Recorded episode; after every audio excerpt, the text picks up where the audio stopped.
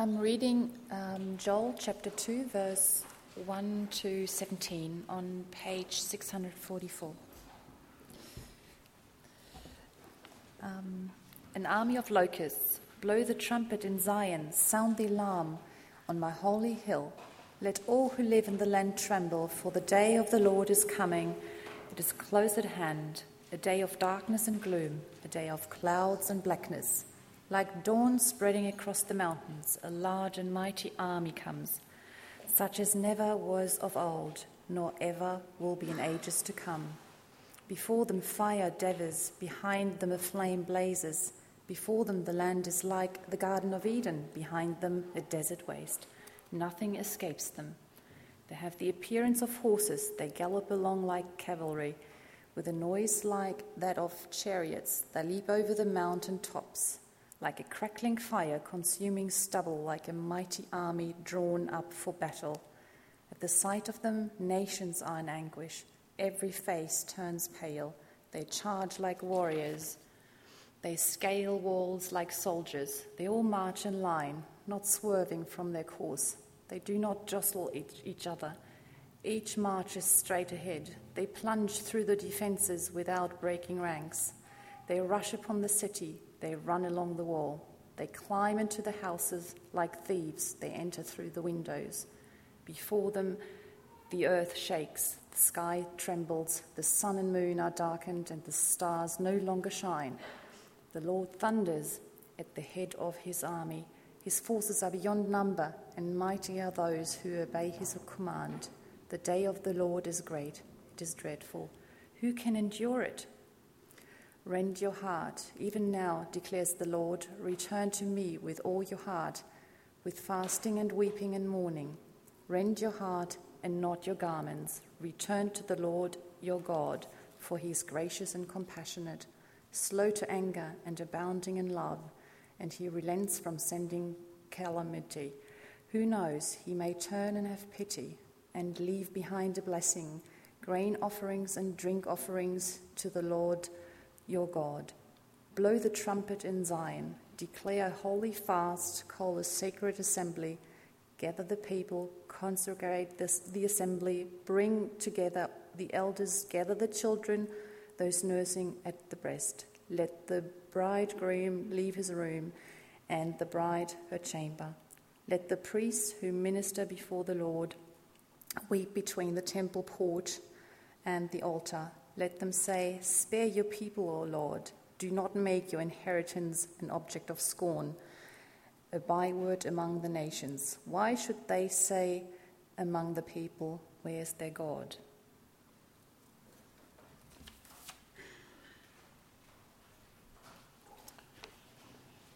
And the second reading is uh, from the book of Luke, uh, ch- uh, chapter 13, verses 1 to 5. It's on page 738 of the Pew Bibles. Repent or perish. Now there were some present at that time who told Jesus about the Galileans whose blood Pilate had mixed with their sacrifices. Jesus answered, do you think that these Galileans were worse sinners than all the other Galileans because they suffered this way? I tell you, no. But unless you repent, you too will all perish. Or those 18 who died when the Tower of Siloam fell on them? Do you think that they were more guilty than all the others living in Jerusalem? I tell you, no. But unless you repent, you too will all perish. This is the word of the Lord.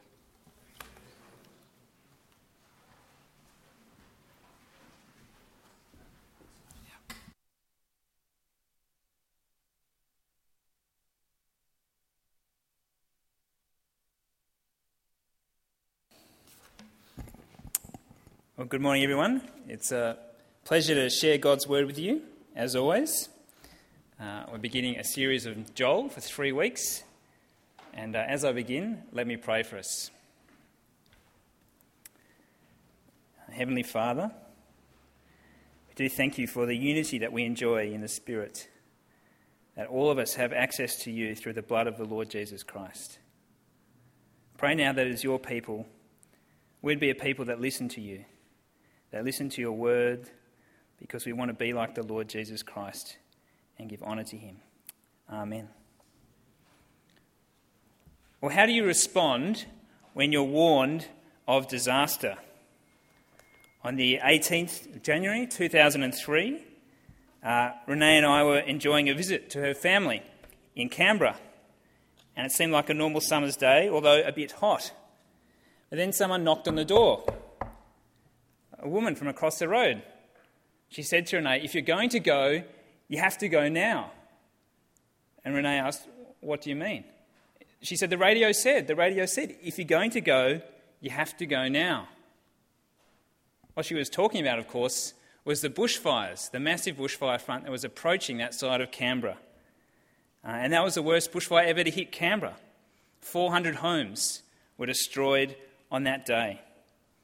A woman was warning us. We had to prepare for a disaster that was coming. Do we stay? Do we go? Well, we decided that the children need to go, but some of the adults stood back to, stayed back to try and defend the house. Thankfully, the fires didn't reach that street and uh, we were safe. But it was a very frightening day. And yet, I still remember the kindness of that woman to knock on the door, to warn us. Well, that's a bit like what the prophet Joel did at his day. He knocked on the door, not just of one house, but for the whole nation. He had a message from God to warn them. Uh, now, Joel lived hundreds of years before Jesus. We're not exactly sure when, uh, but we do know it was a time of national crisis. Now, if you're a sports fan, you might think Australia's in a time of national crisis. We're about to lose the Ashes. We lost the Bledisloe Cup again. Um, if you're not a sports fan, well, you're just blissfully ignorant of these things. I see a few glum faces of people that might have been to the rugby last night. Uh, but Joel faced a national crisis much bigger than that, of course. But not everyone realised it. And so he brought them a message. And you could summarise his message in one phrase the day of the Lord. The day when God would act decisively to achieve his purposes in the world. The day when God would come and set things right. A day that affects us all.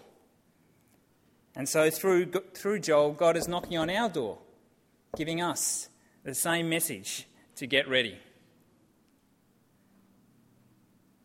Now, the day of the Lord meant lots of things, but the first thing it meant for the people of Israel was disaster. So, if you have Joel open in front of you, you might want to look at chapter 1, verse 15, because that summarizes what he says. Alas for that day, for the day of the Lord is near. It will come like destruction from the Almighty. Well, what was this disaster they were facing? Well, it was a plague of locusts. Now, I don't know if you're scared of grasshoppers particularly. Uh, I think spiders creep me out more. But if you're a society that depends on yearly harvests, like ancient Israel did, and like many societies today still do, then you should be scared of locust plagues. And certainly the language Joel uses is scary. He says to them, What the locust swarm has left, the great locusts have eaten. What the great locusts have left, the young locusts have eaten. What the young locusts have left, the other locusts have eaten. This picture of this army coming through and invading and just stripping the land bare.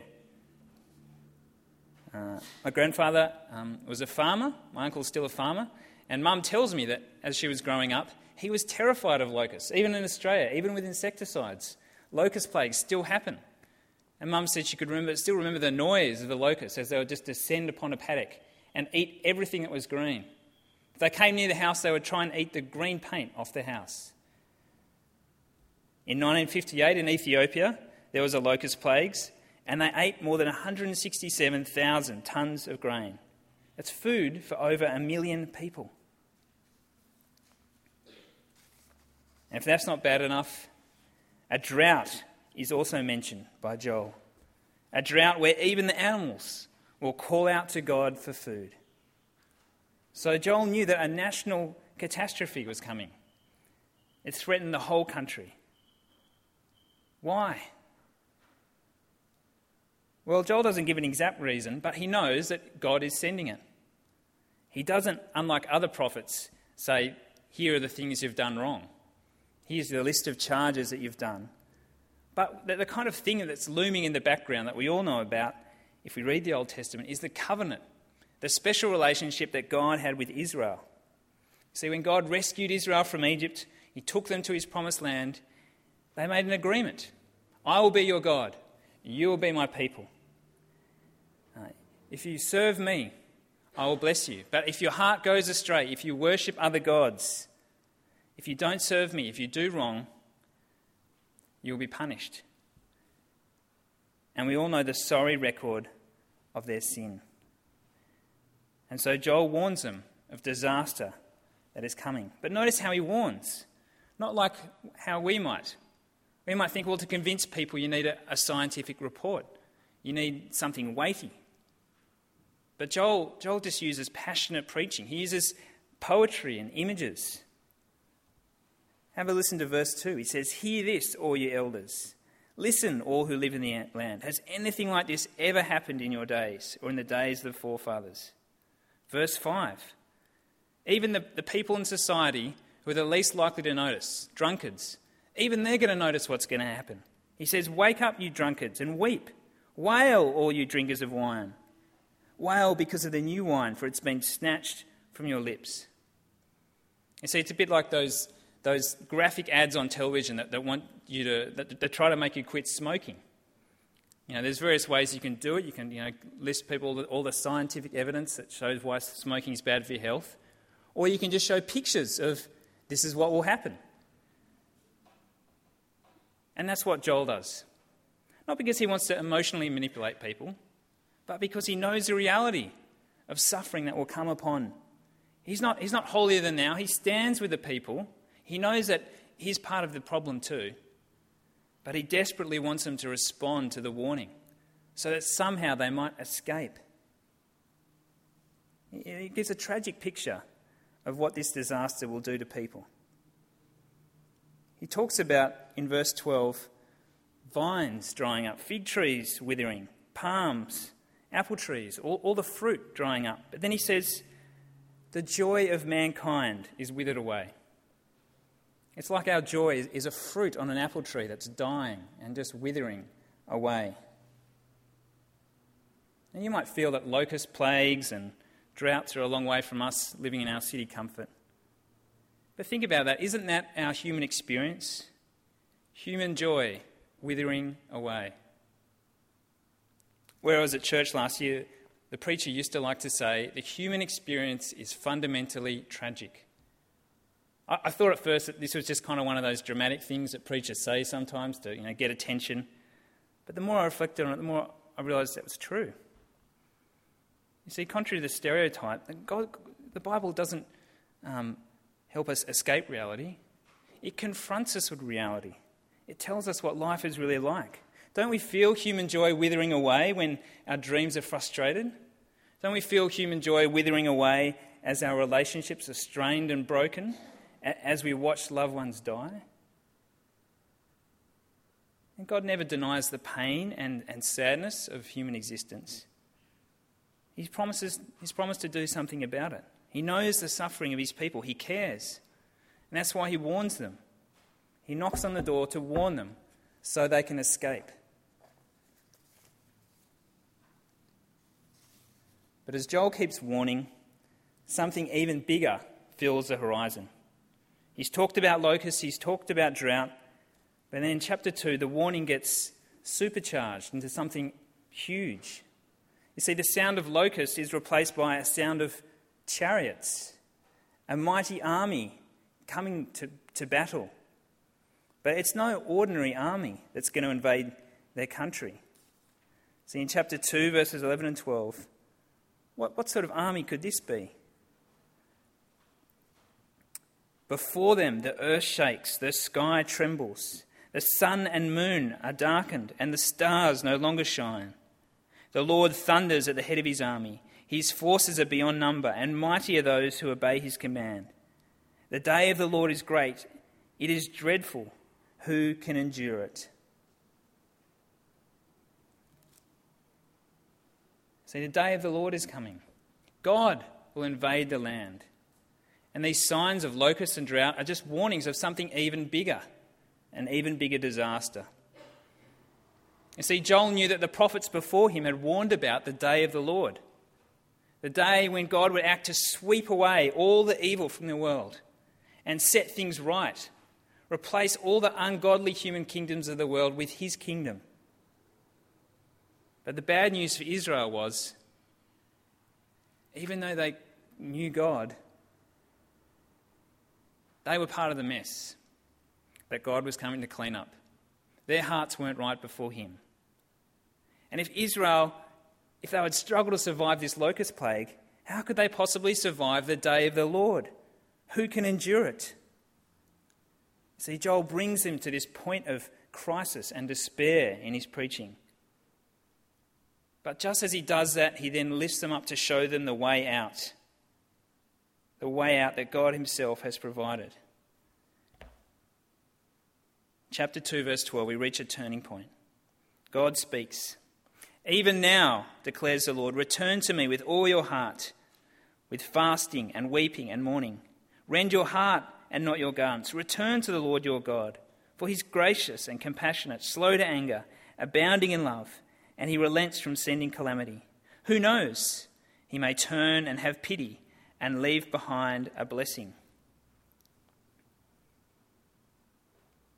How do you respond when you're warned of disaster? Well, Joel tells his people the only way to respond is to repent. Stay, go, no, return. He says, return to the Lord your God. That's what repentance is about. It's about turning your life around. And there were certain ways they had to express this mourning and weeping for their sin. But God says, I, I see the heart. I want you to return to me with your heart. I want your mourning, your sorrow for sin to be genuine. And see, grief, grief at our sin can be a really good thing. The New Testament tells us that godly sorrow produces repentance that leads to salvation, but worldly sorrow produces death. God wants people to return to God with all their hearts. He wants them to mourn for their sin and he wants them just to throw themselves on his, on his love and compassion and mercy. Because that is the only escape. Their only hope is God. Their problem is God. He will judge them. But their only hope is God because of his grace and compassion. I um, was reading on the internet um, some people discussing uh, the release of uh, a Libyan man convicted for um, blowing up the Pan Am flight many years ago in the UK because, uh, on compassionate grounds, that he's about to die soon. And um, it's a complicated issue. You know, what are the rights and wrongs of that? Should they show mercy to this man? But one of the people that commented after said, they shouldn't show him compassion. You have to earn compassion. Well, no, that's completely the wrong. That's, that's not repentance. God shows compassion because he's compassionate. That's the whole point about compassion and mercy. You don't deserve it, but God gives it because of who he is. And Joel says to people, Look, this is the way out. He knocks on the door and says, God's character, God's love, that's your only hope. And that, that message of repentance, isn't that the same message that we preach? Isn't that the message of the Christian gospel? What did Jesus start preaching when he turned up. Repent and believe, for the kingdom of God is at hand. And so we believe that the day of the Lord has come in Jesus, don't we? That God has acted to conquer evil when Jesus died on the cross, when Jesus rose again to defeat death. God has set things right. The kingdom of God has come. And yet, we know there's more to come. We know the kingdom of God is not here in its fullness, in its perfection. We wait for Jesus to return. And God has given the nations of the world time, time to repent, time to return to Him before Jesus comes, in the final day of the Lord, before Jesus comes to judge the world. And this is the most important warning you'll ever hear. Of all the warnings about your health, of all the warnings about your finances, Nothing compares to this warning from God about your eternal future. If you haven't yet turned to Christ, What's, what could, what's stopping you? What reason is there for not repenting and trusting in Jesus as your Saviour? I know most of you have done that. And as Christians, we are a bit like Joel in a way. Because as we speak to people about Jesus, we're knocking on their doors. We're warning them to repent before the day of the Lord comes. It's hard to do, but it's an act of love. It's like that woman across the road from Renee's parents' house. She loved us by knocking on the door to warn us. Hear this, Joel says wake up. That's our message. I mean, it's much easier to speak of how Jesus has improved our lives, how he's given us purpose and, and peace and joy, and that's true. But it's only half the story, isn't it? Jesus is coming back. We must repent before he returns. Well, in September, there's going to be a Jesus All About the Life media campaign. You might have heard about this. You can look it up on the, on the web, Jesus All About Life. Uh, it's being run by the Bible Society. Uh, it's a kind of a, a prime time media campaign, you know, television, billboards, radio, etc., with short messages to, to raise the agenda of Jesus. And, and they want to help Christians to speak about Jesus with their friends. Um, great thing, and we should probably start talking to each other. Well, what are we going to say to our friends if they hear one of these ads? How are we going to raise it with them? But as we speak to our friends about Jesus, are, are we prepared to give that warning? Are we prepared to talk about repentance? Are we prepared to warn people that Jesus is returning?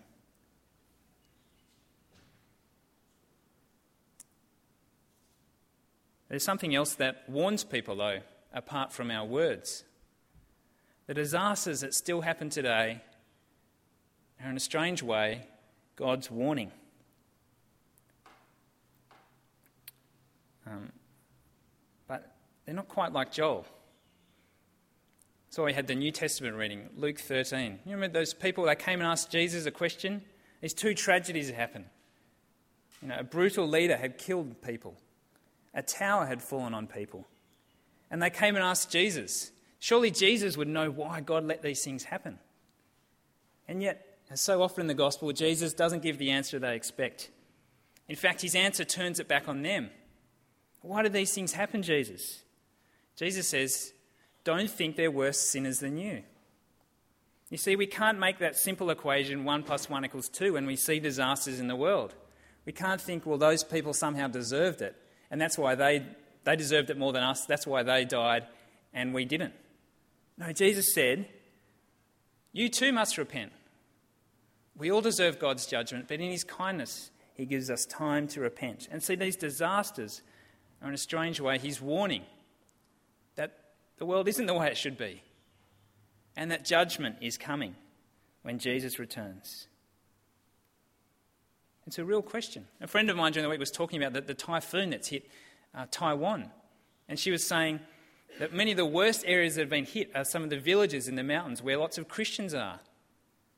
And they're wondering, you know, how, how could God, why would God single out them for this disaster? And we don't know. We don't, we don't know, like Joel, why this has happened. We don't have that specific word from God. But we do know that God loves us. We do know that we're no worse than them uh, sorry, they're, they're no worse than us. And we do know that He's warning us to repent. It's God's early warning system, in a way, that these things happen.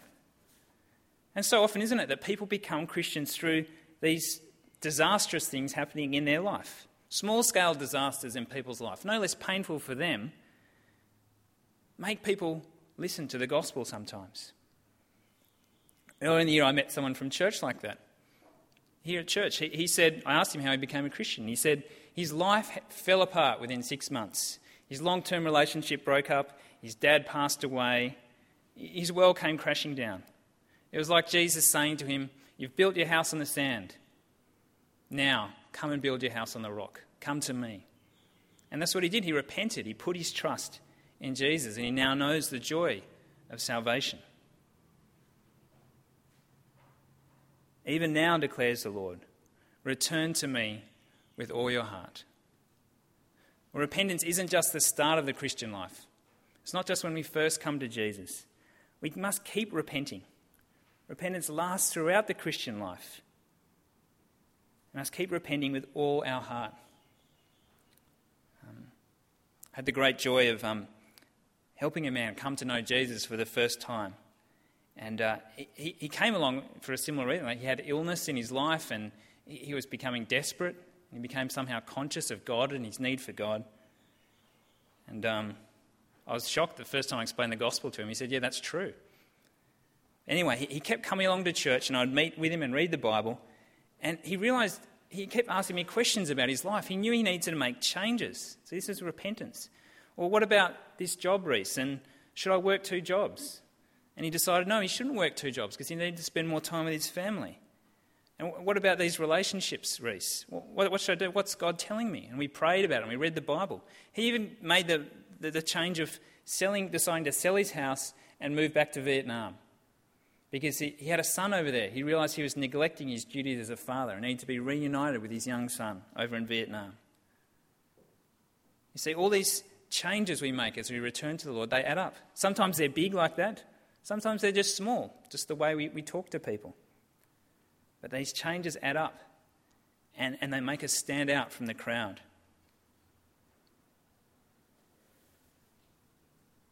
Well, think about the people you're going to spend the week with at work, mothers' group, clubs. Will they notice you? Will you and I stand out to them? Will they notice that our heart belongs to God and that we're people who are repenting, that we're people who are turning our life around to live God's way? Because we've been warned. How, are we going to speak to these kind of to these people? Will we be known as the person that speaks the truth, but speaks it gently? We'll be known as the person that uses our words to build people up and encourage people, rather than to tear people down with sarcasm and cynicism. We'll be known around the office as the person that doesn't gossip, the person that can be trusted. Uh, will we be known as the person that's, that's willing to include people in, in lunchtime conversations? The, the, the quiet people, the, the awkward per, people that, that get marginalised. We'll be known as the person that includes them because we know God has included us into his family. We'll be known as the person that shows a genuine interest and wants to listen to people. I know a man like that. At his office, he, he had that much integrity. He was trusted that much that people would come and knock on his door, into, come into his office, and, and share their personal problems with him because they trusted him. They knew his wisdom, they knew his integrity. And that gave him many opportunities to point them to Jesus as they talked about the disasters they were facing in their life. So, how do you, how do you respond when you're warned of disaster? When you hear God's knock on the door? There's only one option, isn't there? To return to the Lord, to return to, with all your heart to the Lord who is gracious and compassionate and waiting with open arms to receive us. Let's pray.